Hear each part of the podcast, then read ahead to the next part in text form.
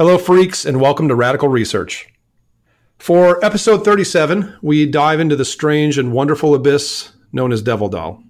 Uh, we want to mention a couple things right off the bat. They're almost warnings. Uh, one, it will be impossible for any podcast to properly convey the experience and career of Devil Doll. I think that's fair to say, Hunter. Yes, it is. We are merely paying homage. Paying homage, exactly. We're huge fans. We're going to give it our best shot. We think you'll hear why we say this. I mean, the, the nature of Devil Doll's music is not given to brief segments and samples. It's also still shrouded in enough mystery and myth that, like, despite our diligent research, which I, I think we did okay with that, there are a lot of stones left unturned. And perhaps some of the things we think we know, we might not know at all. And two, the snippets we're playing in this episode are longer than the usual radical research snippets. Uh, some of them are like upwards of five minutes due to the long form nature of Devil Doll pieces. We thought it would be hard to grasp the flow and gravity of Devil Doll if we were to keep them at our usual two to three minute length. So uh, be warned about that. Not a bad thing. First world problem, probably, um, to get a lot of Devil Doll. But um, we hope fans of the band understand that and that new listeners will be patient as we consider these passages. We hope to do even a shred of justice to the Devil Doll name. Let's start with the name. There, there's a band out there actually called Devil Doll. I don't know if you came across this. Yeah, no, I did. Yeah. The the rockabilly thing. Yeah, yeah. I was yeah, like kind of punkabilly thing. Yeah. Punk, punkabilly, female fronted. Yep. No disrespect to them. Haven't even listened to them. Don't care. Uh, well, here I say no disrespect, and then I say I don't care. Uh, but you know, it's not Devil Doll. They they they took a name that already existed, uh, band with at least a pretty massive global cult following, right? Yeah, absolutely. Um, uh, and I'm only speaking for myself. Hunter is not as much of a dick as I am usually. Uh, but the Devil Doll name comes from a, a movie by a guy named Tod Browning, um, which is a name that pops up if you read anything regarding the creator of Devil Dolls, favorite directors, writers, movie producers, all that. Mr. Doctor itself is Dr. and Jekyll and Mr. Hyde kind of smushed together. And his real name, which uh, hadn't actually come out or at least been confirmed until around 2007, uh, is Mario Panciera. One of the fundamental influences on Mr. Doctor was his mother, who was actually a classically trained pianist.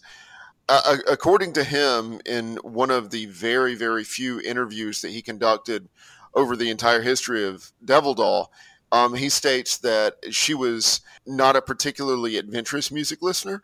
Um, that in the house she played Bach, Mozart, Beethoven, really sort of the canonical classical and neoclassical composers. Uh, Bach's a little earlier than that. But one of the really, really critical things about his early listening experiences is that she found that light and music were mutually exclusive. And that was an order that was enforced in their household. So whenever Mr. Doctor, as a young man, would listen to music, he would do so in total darkness. So he basically isolated that one sense, which created a very, very profound listening effect on him. Let's talk about that for a second because I know that you listen that way sometimes. I prefer that way. Uh, even when I have people over there, at least they're good friends that understand me, I'll kind of insist that we do it in this dark I mean, if, if you and Adrian had like a first double date, you're not just hey, hey man, come on into the music room. We're going to turn the yeah, lights right. off. Totally. Yeah. Right. Yeah. That. This, uh, you're this right. called uh, carrying for worm. and I remember um, uh, a couple people that I've lived with over the years, whether it was a, say a girl, longtime girlfriend, or uh, like you know just a, a, male roommate or something. Most people understood it. A couple people were kind of shocked, uh, like, "Wow, isn't that like too dark or kind of scary or weird like you know like no it um because for me and i kind of stumbled on it myself but of course i know a ton of other music listeners do this it to me amplifies the music because music is sound music is invisible there's no need to yeah, have I any visual stimulation there uh, the visual stimulation to, to, me is actually rather distracting and in fact i've kind of gone really minimal in my music rooms uh, over the years they all will have almost no wall hangings, at least that you can see. Uh, they might be behind me, but um, it is. I don't know. The, I just find the most I, abstract form of art. It is the most abstract form of art, but, but I find it it gains shape and it gains depth and it just gains its own visual through the mind's eye. Uh, and that the dark room, the dark space, so so helps that. I call it more colorful. If you if you Mhm. get what I mean. Sure. Um, I just hear more. I hear more of the nuances. I hear everything. So, and you listen that way too, right? This is something you subscribe oh yeah, to. absolutely. I mean, I wish I could listen to all my music like that, but I can't.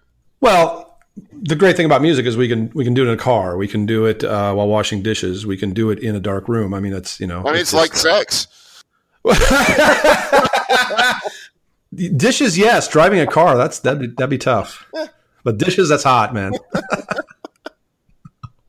All right, back to it though. Um, seriously, folks, Mr. Doctor, which we'll call him Mr. Doctor. I think we we prefer to call him by his the name that he wanted for Devil Doll. Um, this guy studied in Milan, Italy. We believe he holds criminology and philosophy degrees. And Um, we, we do have it on some authority that he is an attorney as well. right, Or a- exactly. A, man Yes. of many, many, many talents. also an author, which we'll get to later. Uh, yeah, a ri- ridiculous talent. He's, a, one of these guys He's a, yeah, yeah, he's a, he's a Renaissance man, really. For sure, for sure. So he he started out uh, a little, very little is known about his early recordings or his musical experiences, but he clearly had his own vision in mind and needed some people to flesh out the music writing uh, that he was doing and the concepts that he was forming. And we came across this ad that he claims to have posted around Italy, um, I guess Milan or wherever he was living at the time. Uh, I'm gonna I'm gonna read this quote. This is um, this is from the sort of ad that he posted around. A man is the less likely to become great the more he is dominated by reason.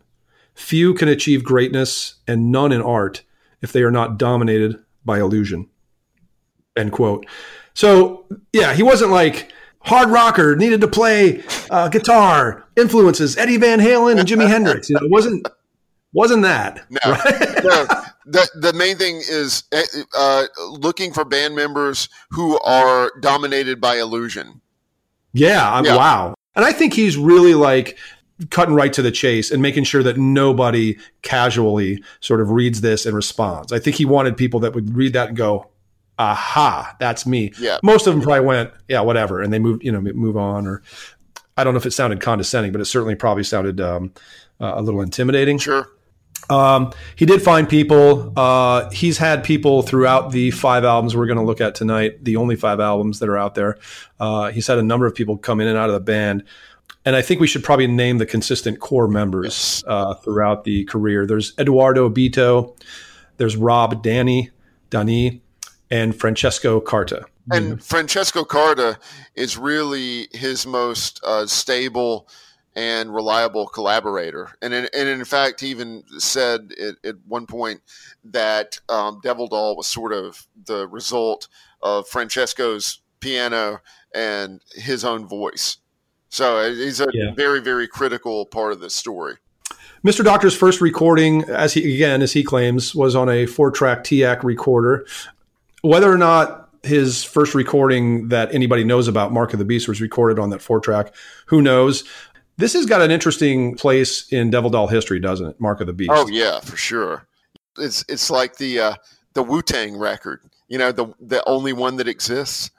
Oh, right. yeah. You want to you want to describe the Wu Tang record for people who don't know that reference?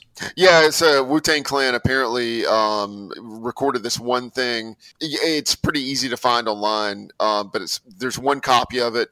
It was purchased, um, I, I think, a few years ago for a, a princely sum. And I, I, I'm doing this kind of off the cuff, so I don't remember who the buyer was. But yeah, go online, look it up. Pretty interesting. And and this Yeah. is basically the um, sort of classical gothic uh, analog to that. And precursor, because this was like precursor, you're talking yeah, about yes. 87, 88 yeah, was way, when way, way um, before. Yeah, and we should mention that it was about 87 that Devil Doll really coalesced into a thing, uh, and Mr. Doctor took it uh, and, and ran with it. And Mark of the Beast was apparently the first album recording.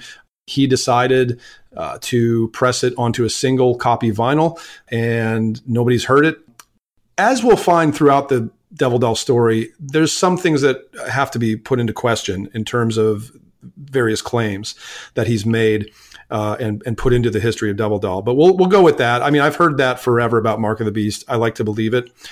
A little section, a little couple bits from Mark of the Beast landed on Devil Doll's actual first album, the one that everybody knows 1989's The Girl Who Was Death.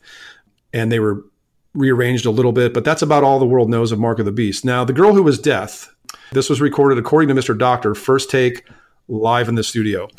I'm going to call bullshit on that. There's going to be a lot of bullshit calling tonight, I believe. yeah. Yeah. Yeah. Like every everything about Devil Doll has to be taken with some grain of salt. We can certainly let listeners decide. Um, I'm I'm probably going to side with you, but this is um, uh, unless Vinnie Colaiuta is on this session, probably not first take. Yeah, let's let's get into the world of Devil Doll. Um, prepare yourself. It's it's really hard to sort of set this up for people who've never heard it. Uh, I didn't know what to think of it when I first heard it. I didn't know what what I was even getting into. I was I was given very little warning. So uh, I think we'll play that same game with all of you uh, who haven't heard it, and uh, the ones who have. Hopefully, you'll you'll enjoy this as much as we do. This is a little bit from the girl who was death.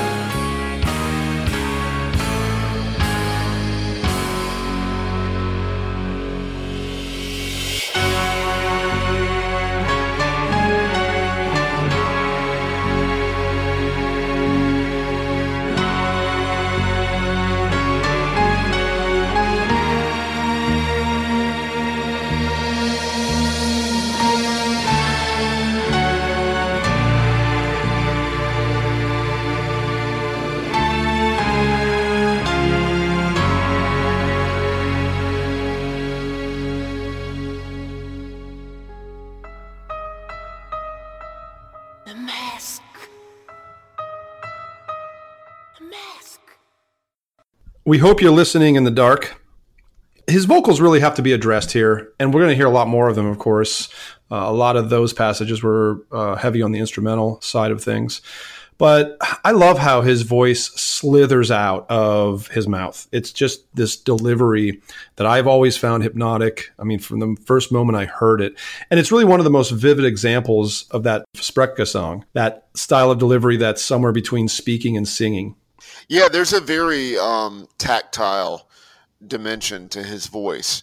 It, it, it has as much physicality to it, I think, as the music does. And it, yeah, I think you're right on the money. Like, yeah, it's that that's a style that you know handled injudiciously can be really really ineffectual.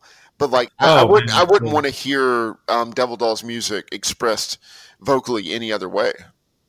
Well, that's just it. He owns it. Yeah. I mean, that's what I mean. It's just like the, the greatest example of that style. I think King Diamond has to be talked about here because Oh, King sure. Diamond will do similar things with his voice. And for a long time, I think King Diamond owned that, where he was between singing and speaking. Obviously, did a lot of singing uh, throughout. And in, in, in kind of the bad way, uh, Eric Adams, who we love, but I think we love Eric when he's singing. He he started to adopt this Sprechgesang style himself. I don't know, late '80s into the '90s, and it became really annoying because you're like you're sitting there thinking like, why isn't he coming up with vocal lines? The music he's singing over certainly is viable enough for him to sing melodically, and he just started to do this talk singing that became really annoying. So if you want to think about what you're saying, like a really tough to handle sort of vocal style, Yeah, that can go terribly wrong. I, th- I think that's an example of when it goes wrong. yeah, absolutely. We've experienced some of those uh, those left turns together. yeah, absolutely. We have. Yeah, so um, this album is probably the one that is most conspicuously influenced by rock and maybe some metal music. it, obviously what you heard was was very dramatic. It's very complex. It's orchestral. Um, but the girl who was death, I think the the metal and rock quotient is certainly higher than it is in any of the other albums. Yeah, I agree with that. Yeah, and and and the thing that you'll probably pick up is that um, what you just heard will thread through the the rest of the Devil Doll discography.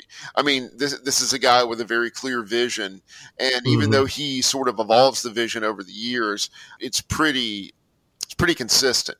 I'd say I'd say the changes that Devil Doll went through between '89 and '96 were small variations, Yeah, yeah, no, no, it's yeah, it's a it's he's a guy slow to change. and I think perfecting production, perfecting composition in a way.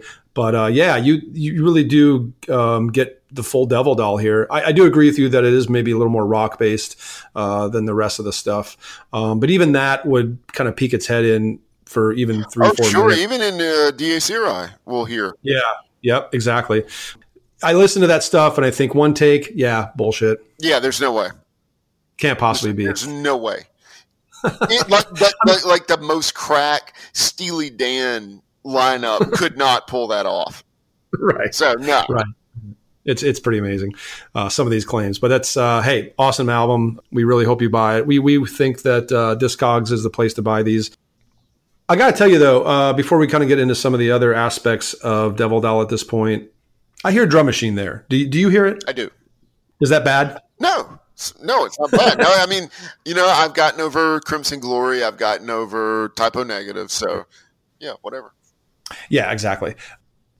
So, Devil Doll, you know, is not just about the music. It's about the presentation. It's about the cumulative effect. Mr. Doctor is a very deliberate artist in all those regards, and as such is very, very influenced by things outside of music, other art forms outside of music, such as film and literature. He's particularly enamored of uh, 1920s expressionist films and also 1930s and 40s horror movies. You know, Lon Chaney is uh, a big um, influence on him. I think he considers uh, Murnau to be the single greatest filmmaker of all time. Um, Yep. Yeah, big fan of Nosferatu. And if if you buy these albums physically, you will see that that influence conveyed very very clearly.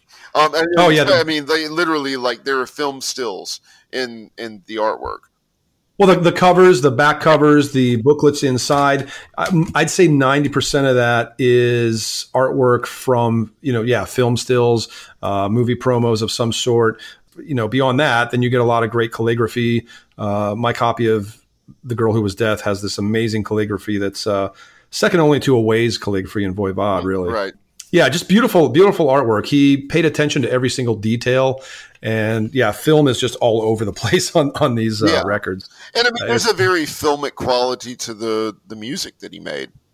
Makes total sense. Yeah, absolutely. absolutely. He released most of these records on a label called Hurdy Gurdy, obviously his own label. And he had some distribution in the US, which we'll talk about in a second. Uh, Renaissance, a place called Renaissance, put them out in the US. Um, there are a number of versions of each record. They're fun, they're collectible.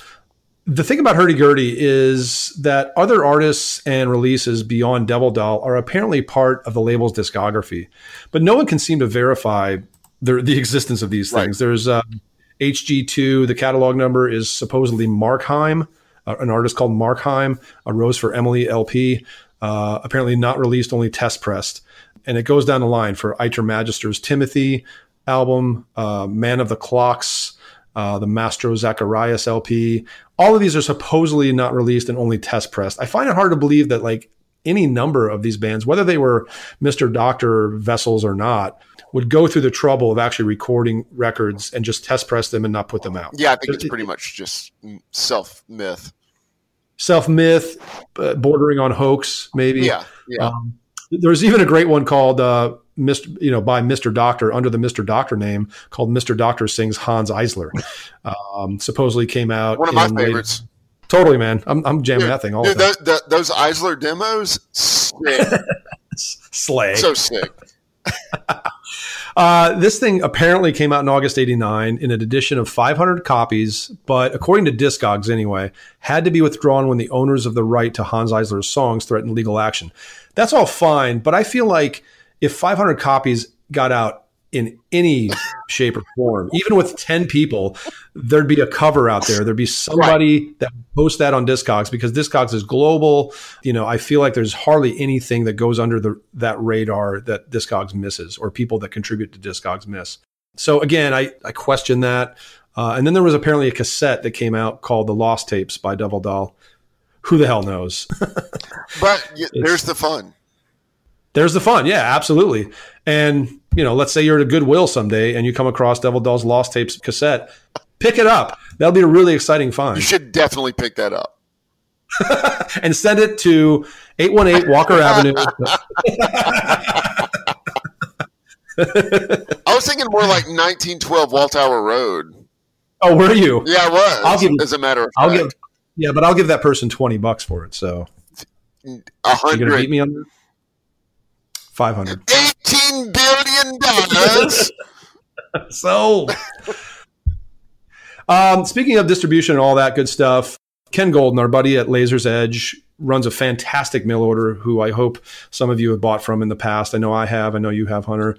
Just a, just a really fantastic service that he does. He still sells tons of CDs uh, and some vinyl too. He was instrumental. Ken was in Devil Doll reaching a wider audience in North America.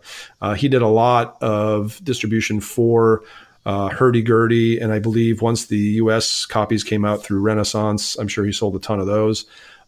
and uh, apparently, according to Ken, um, he used to receive uh, phone calls um, at odd hours from uh, Mario or Mister Doctor, who would Mr. Doctor. yeah, who would speak in a very affected and deliberate voice, um, one that was clearly the, char- the the voice of the character, not the not the voice of Mario. And he would, he would receive faxes from him from time to time, and, and in fact, I think he received a fax in error, um, and that is how Ken discovered that he was an attorney in uh, Venice. in Venice, right? Yeah. Okay, yep, that's right. Yep. Yeah, yeah. Ken was kind enough to share some of his thoughts with us about that. That's that's pretty great intel, man. Can you can you imagine getting a call like Ken Golden? You know, like What are you doing? at 3 a.m. You know, Are you That's- eating? As you can probably guess, just having heard that little bit, um, the music for Devil Doll was written after the lyrics are laid down. In Devil Doll, the music is functional, kind of in the same way that movie soundtrack music is in service to the images of a film, right? Sure. And of course, this is all this is all laid out on you know musical staff, and the musicians are given the music written out by Mr. Doctor. This is apparently how uh, the musicians sort of know what to play. There's no kind of riffing. There's no improvisation. It's all very very deliberate and laid out. Yeah. no, Um, a couple of quotes we came across in a couple of interviews that we read. Again, one of the, one of the, some of the few that are out there are really interesting. I just want, kind of want to talk about this for a second. Mr. Doctor says, "I always write lyrics first, and it is the most complex, delicate, and difficult aspect of the whole project. Lyrics themselves are music." He also says, Bad lyrics are always there in their embarrassing emptiness, which cannot be hidden by an ingenious orchestration or a spellbinding arrangement. End quote. I don't entirely agree, and I think you're with me here, Hunter, that I think if you put lyrics first and it's the focal priority over music, then I think I understand the viewpoint in a in an objective kind of way, right? Yeah, Um, and and I am of the belief, despite having studied literature, um, that really really great music can triumph over bad lyrics. Yeah, I, I- we I think we both hold that music is way more important and deeply affecting than the words. I mean, Uh, I'm music, a I'm a Talisman fan, and uh, you know, I, I, so yeah, too true for you. Yeah, yeah. Yeah. Uh, that's not a, that's not a song title, but it could be. It could be. But yeah, eh, see, that's why it works because yeah, we may not love those lyrics in Talisman, but man, the music and the and the vocal delivery itself and Exactly. the passion exactly. is beyond those words. I mean, it, to me, and, and music says things and evokes emotions words never could. I mean, that's why you can have instrumental music because it, it doesn't need words. Right. Can you imagine spoken word only, uh, trying to fly as either music or art, it, it's hard, right? No, that would be Um, extraordinarily difficult. That's either speech or poetry recitation, Right. you know. So that's our viewpoint. You know, I we we break with Mr. Doctor on that. I'm sure he doesn't care what we think, uh, but yeah, I mean, we respect Mr. Doctor and we love Devil Doll, so we you have to accept lyrics being over music when you listen to Devil Doll. But of course, for us, I, I think it's pretty amazing what is achieved musically within these albums. You know, Oh. despite them being, you know, sort of music being the bed for the lyrics, right? We should uh, we should play some more. We should. Let's uh, listen to a couple from Eliogabalus and we shall return. Yes. spreads always unexplored dimensions and sundry doors open on the magma and sundry doors open on the magma.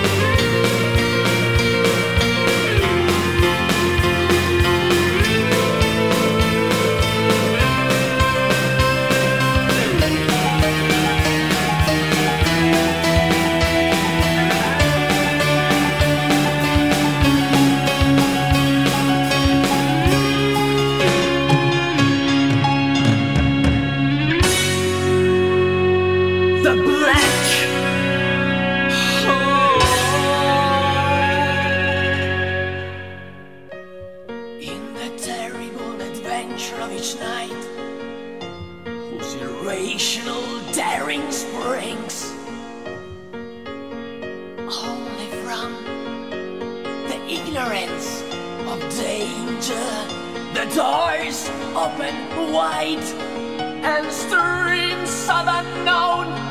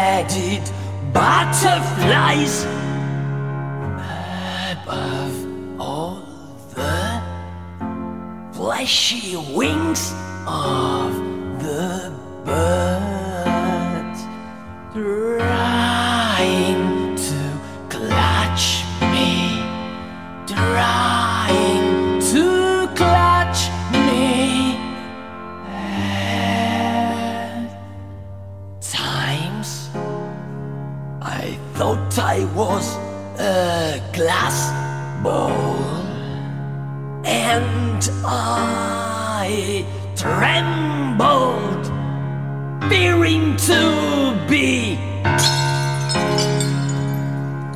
Or I felt as if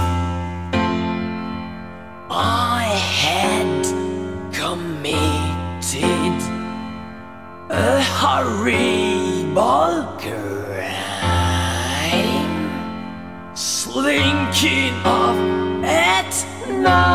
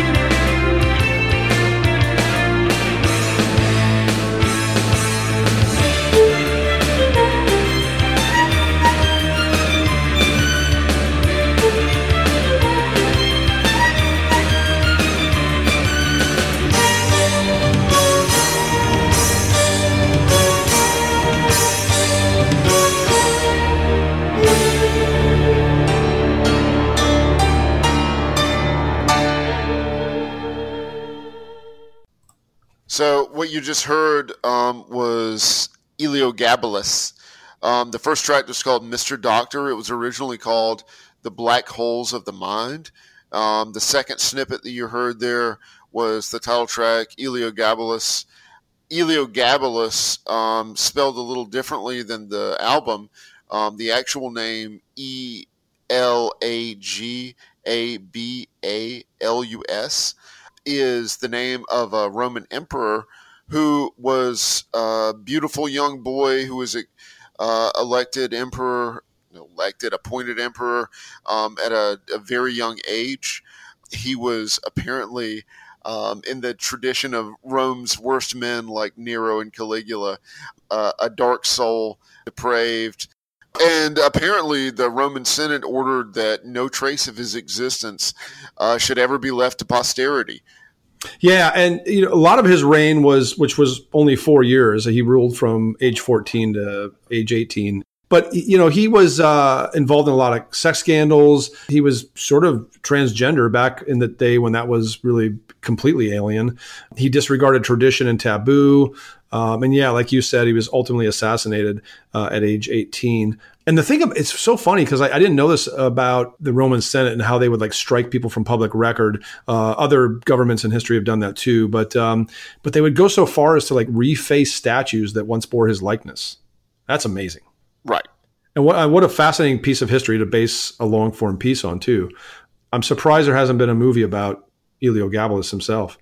Well, maybe there could be. Maybe there isn't. We don't know it. Yeah. Yeah.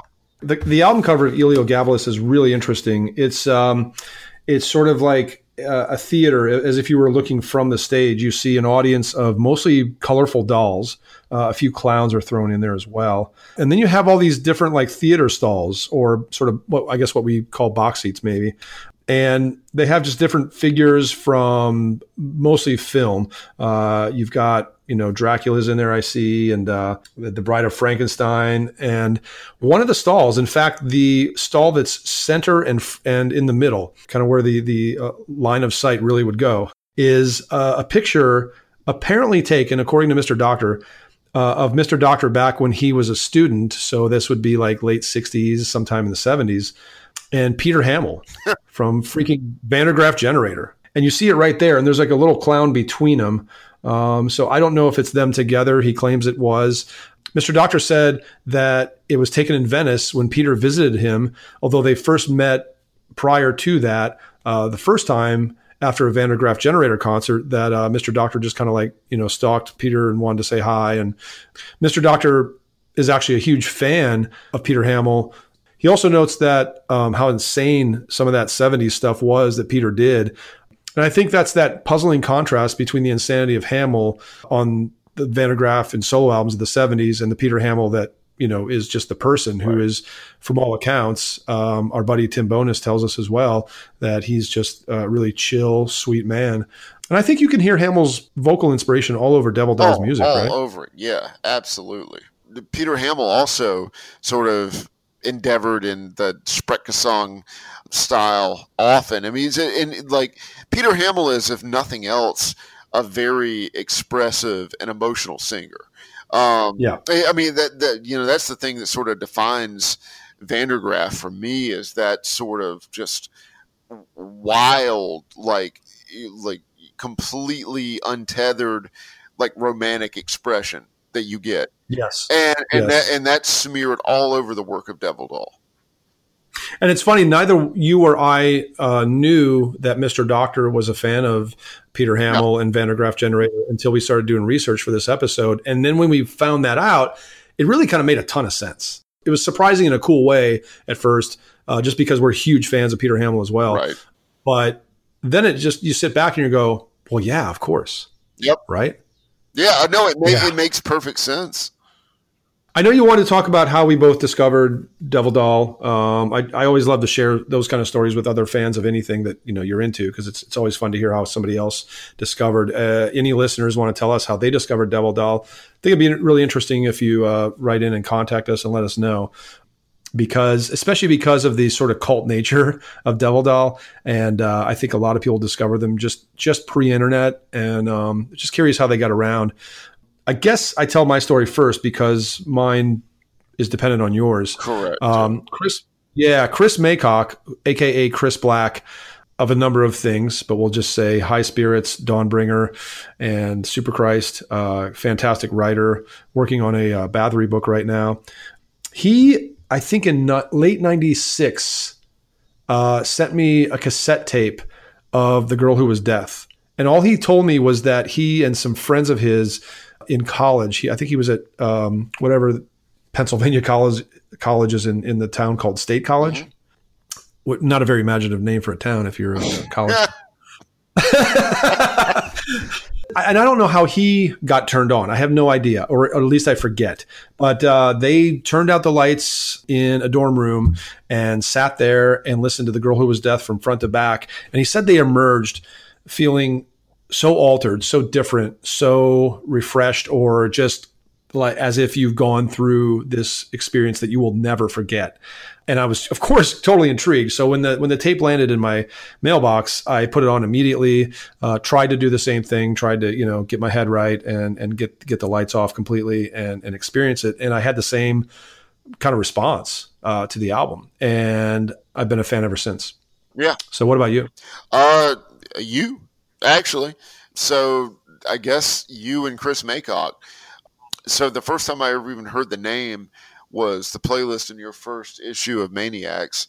Um, mm. You had the girl who was death on there, and then a little later that year, um, the name appeared again in Maycock's review of uh, La Masquerade Infernale by, uh, by, by Chris. Yeah. yeah and so at that point, I um, yeah, and like you said, I mean, you know, the internet was a thing, but it it was uh, a much less efficient beast than it is today, and it was hard to track things down. So yeah, I like I went on a, a goose chase for uh, for Devil Doll, and finally, I think in 1999, um, I came across the the box set for Dies Irae on uh, on eBay, and that's probably the most money I've ever spent on a musical object.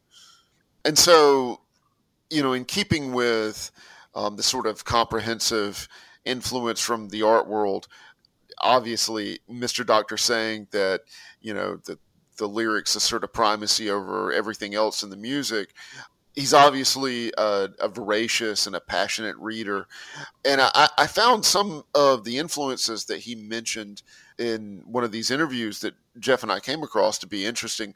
Not, I mean, not surprising, but like eh, he's interested in in uh, literary figures um, that have sort of been lost to time.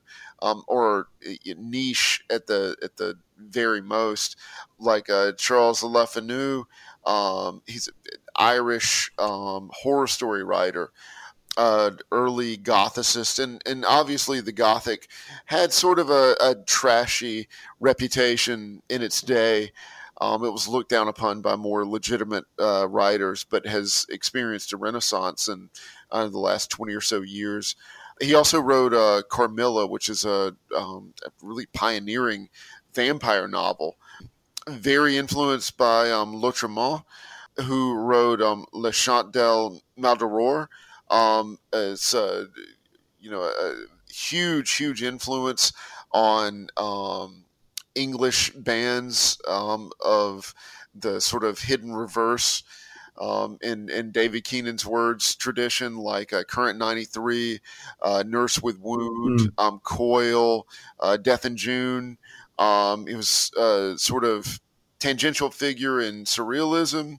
He was influenced by um, uh, Matthew Lewis, um, known to most Gothicists as uh, Monk Lewis, because he wrote a, a very uh, transgressive novel called The Monk.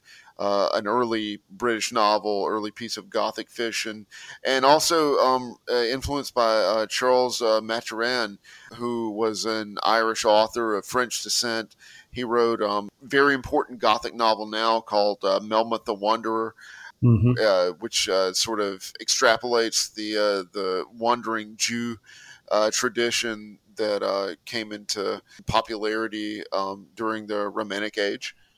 yeah, so there, there there's a, another sort of rich tradition that um, underpins this whole enterprise of Mister Doctors. Yeah, and probably not surprising also that he's into well-known authors um, of similar similar quality, just not you know quite as either obscure or occult as some of those. Franz Kafka, Oscar Wilde, H.P. Lovecraft, Edgar Allan Poe. This guy, I, I, feel like Mr. Doctor is just this voracious consumer, like whether it be uh, you know literature, film, or music. Which uh, we'll get into how big of a fan he is of music because he's written like a, a thousand page book or something on, on on a particular subject. But um, yeah, what a what a what a fanatic, and I, I mean, I, I guess we can relate, right? oh, yeah. I, I, wish we had the time. I, I, feel like my life is spent looking for the time yeah, to so consume mine, more and more and more music. I mean, it's it's always music for me. Well, not always, but uh, you know, reading a lot too. But um, yeah, wow, uh, yeah. this this guy. I'm envious of, of how much he knows about all of this stuff, and it certainly you know plays into the music of Devil Doll. And, and, and we talked about silent films earlier you know these albums are like soundtracks to imaginary films yep. you you wrote that to me during our research yeah totally yeah i mean i mean really like there it's almost like he's trying to create a film with music. Um, like he's using the most abstract art form to paint all these very very vivid images. It's just that, that well, music is his uh, his chosen medium. Right. Uh, and then we get into classical composers, which, you know, we've discussed a couple of these on previous episodes, like Musorgsky and Shostakovich, uh, which uh, respectively inspired Mekong Delta and Voivod, who we talk about quite a bit on this podcast. This brings us to 1992's Sacrilegium, the third album, and the follow up, 1993's The Sacrilege of Fatal Arms. I'm sure it's not lost on you, Hunter, that Sacrilege of Fatal Arms is from 93. It's a good year. Okay year. okay year. Yeah. We're going to listen to a couple snippets and talk about them when we return. This is going to be quite a bit of music. You'll find it rewarding, we promise.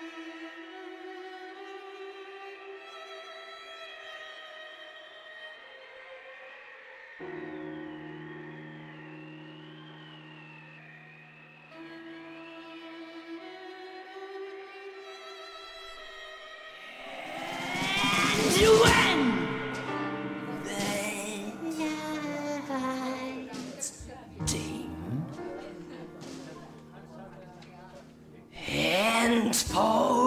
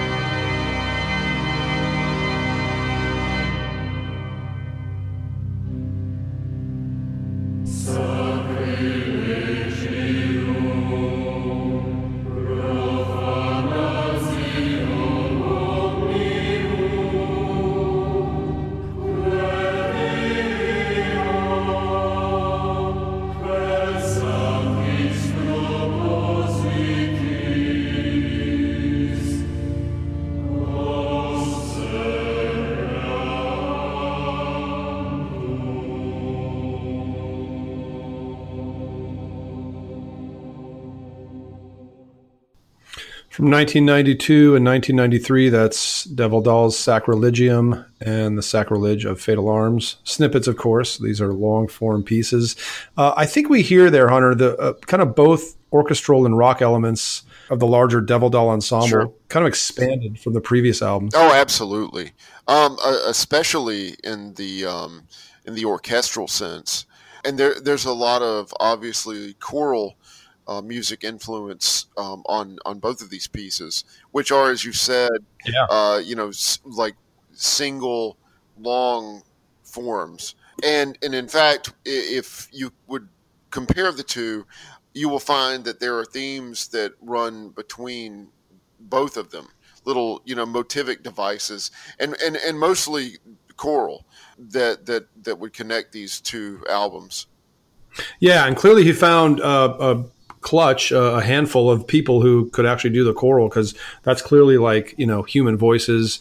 They're not sampled. Right. So, so by this time, the recordings were getting even more sophisticated. The layers were deeper, thicker. I think we hear that all over Sacrilegium and the other album too, huh? oh yeah for sure yeah Um, very very sophisticated uh, recordings i mean like the, the fidelity on those recordings is on par with like the most big budget us albums from that time it really it's a, it's a, it's a really kind of mysterious and marvelous thing Yeah, I, I, I suspect by this time he had some kind of resources, whether it was sales from the first two albums or uh, his his job as an attorney or whatever the hell it was. Probably his job as an attorney.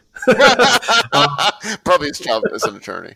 I'm thinking. yes, uh, that he had the resources to do that because if you listen to those first two albums, you know, "Girl Who Was Death" and "Eliogabalus," they don't sound quite as rich and rounded and, and full, and just you know, they don't sound as as, as good as as um, these others. And of course, the uh, the Dies Irae, which you know is kind of the pinnacle of, of Devil Sure. Doll in general. I wanted to mention that Sacrilege of Fatal Arms is a revisited and expanded version of Sacrilegium for a film that Mr. Doctor says he wrote and directed. That's the intel and the info that you get everywhere on Fatal Arms. However, where is it? Yeah. Where is it? I don't know anyone who's seen it or can access it. If you look for it, it's not anywhere. So again, maybe it's like on film reels that he made one of and you know didn't distribute. But um, I have a hard time believing that a full film was made and not released. Yes, this has happened. I think but that it's it's more myth making. more myth making. I'll side with you on that. yeah. This also gets us into the claims of live performance by Devil Doll. Uh, he's mentioned before that live this, live that. We did a performance there, or did a live recording here, or whatever. But uh, again, nobody has any proof of that. Nobody ever once has come forth to to show us uh, either photos, video, ticket stub, um, you know, stories. It's all apocryphal at best. Totally. And I, I think that's Do the think- point. Do you think they ever played No. live? No, I don't.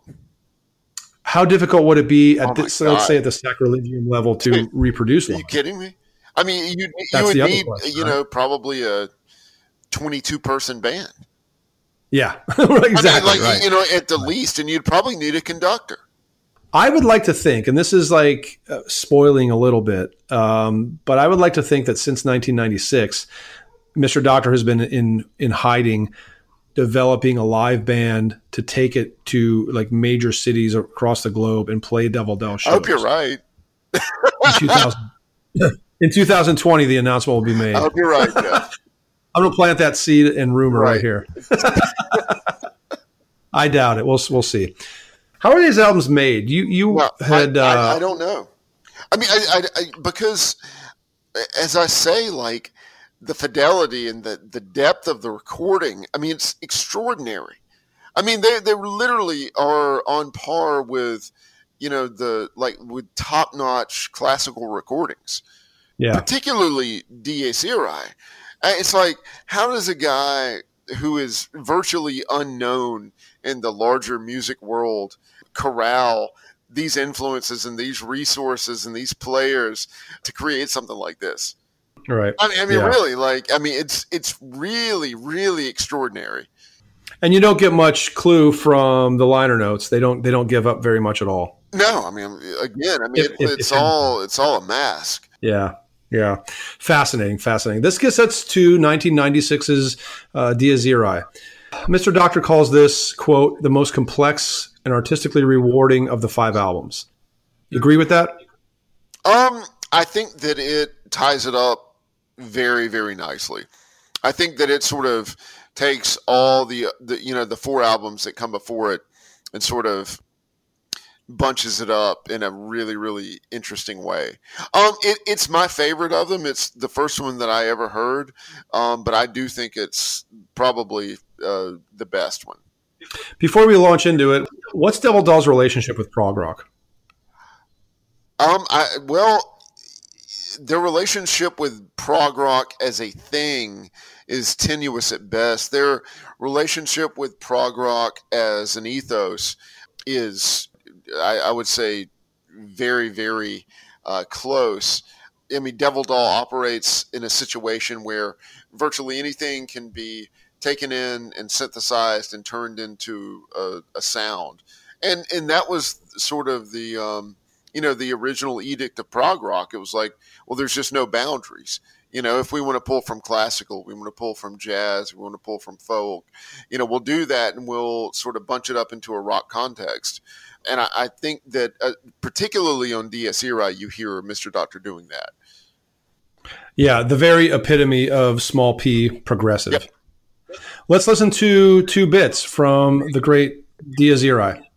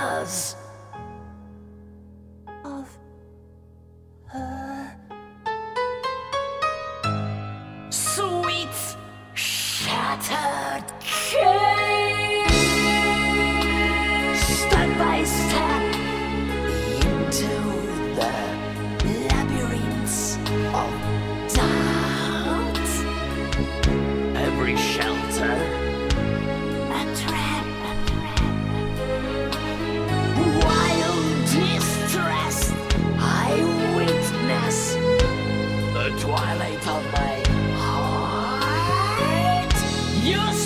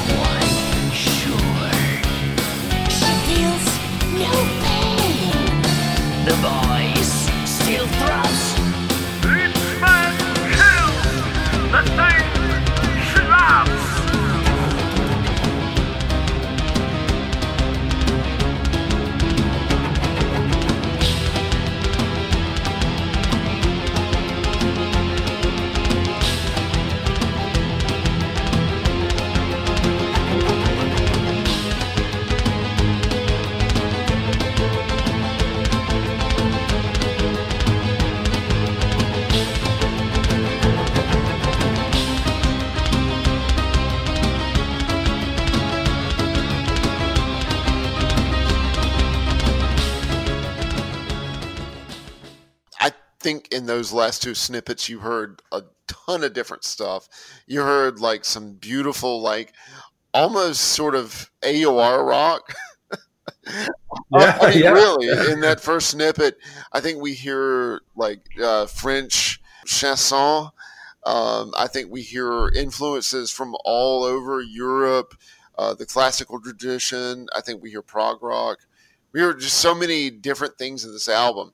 And like, Jeff, I don't know if you endorse this, but for me, if I wanted to introduce someone to Devil Doll and their world, I would probably suggest that they start with Dies I, I think so. Uh, I'm I'm all for that. The only other, well, there's two others. Sacrilegium. Just I, I find that to be just so strong throughout the the first one, not not Fatal Arms.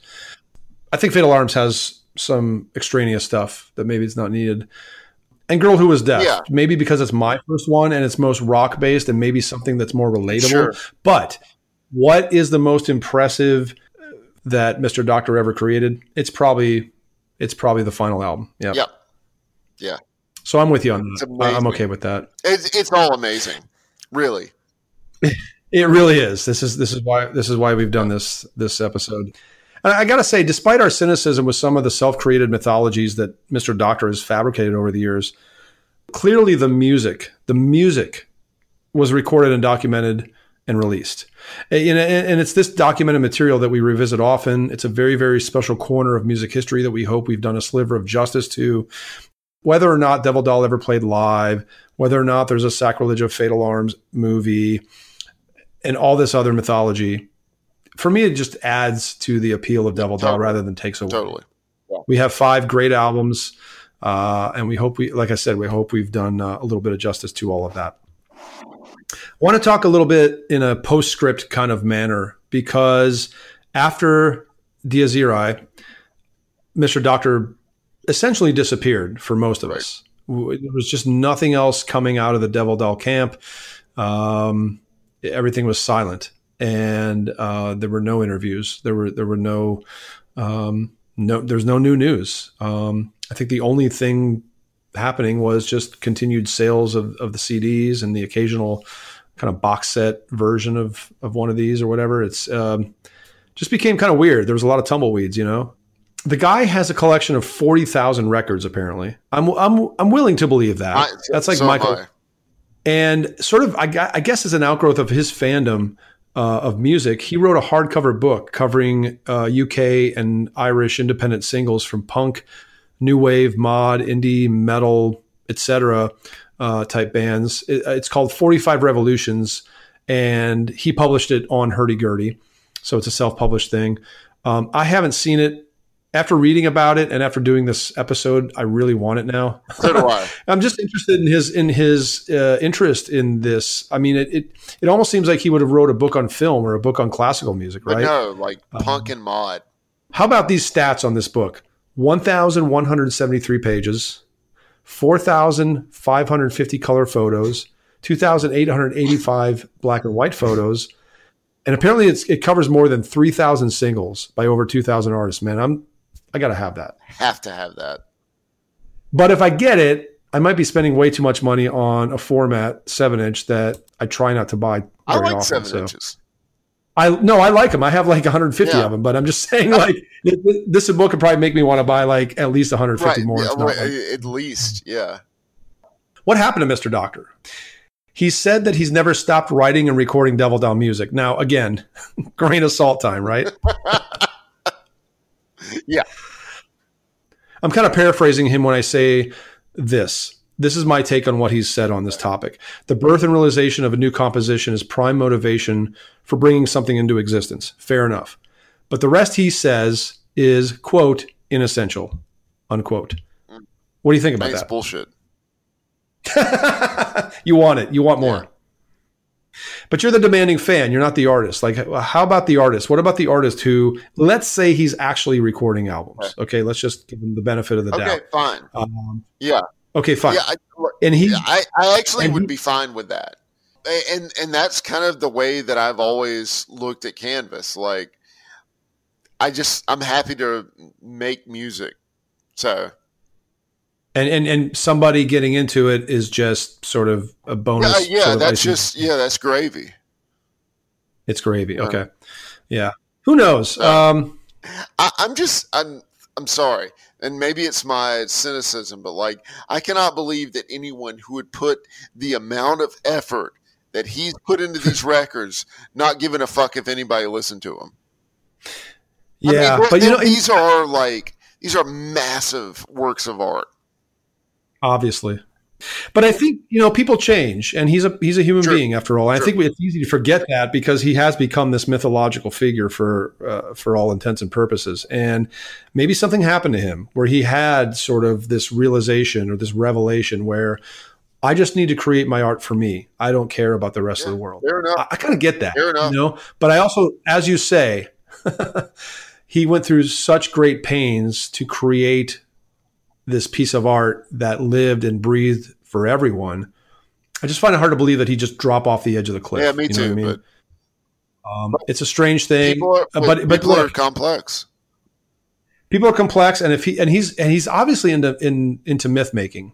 So if he really wanted to cr- create a myth where he's sort of this immortal figure, okay, and I'm not trying to put him on too high of a pedestal, he's done it. Oh yeah, You know, he's done it because we've got we're not the only two people talking about it. We might be the only, be the only two people doing a podcast on it this month or ever, but people wonder. People want to know.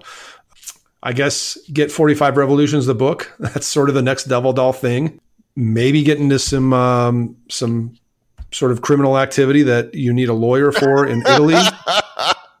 Hire the guy, uh, Mario Pen- we here Panciera. Research right? recommend that if you commit a crime, please do it in Italy.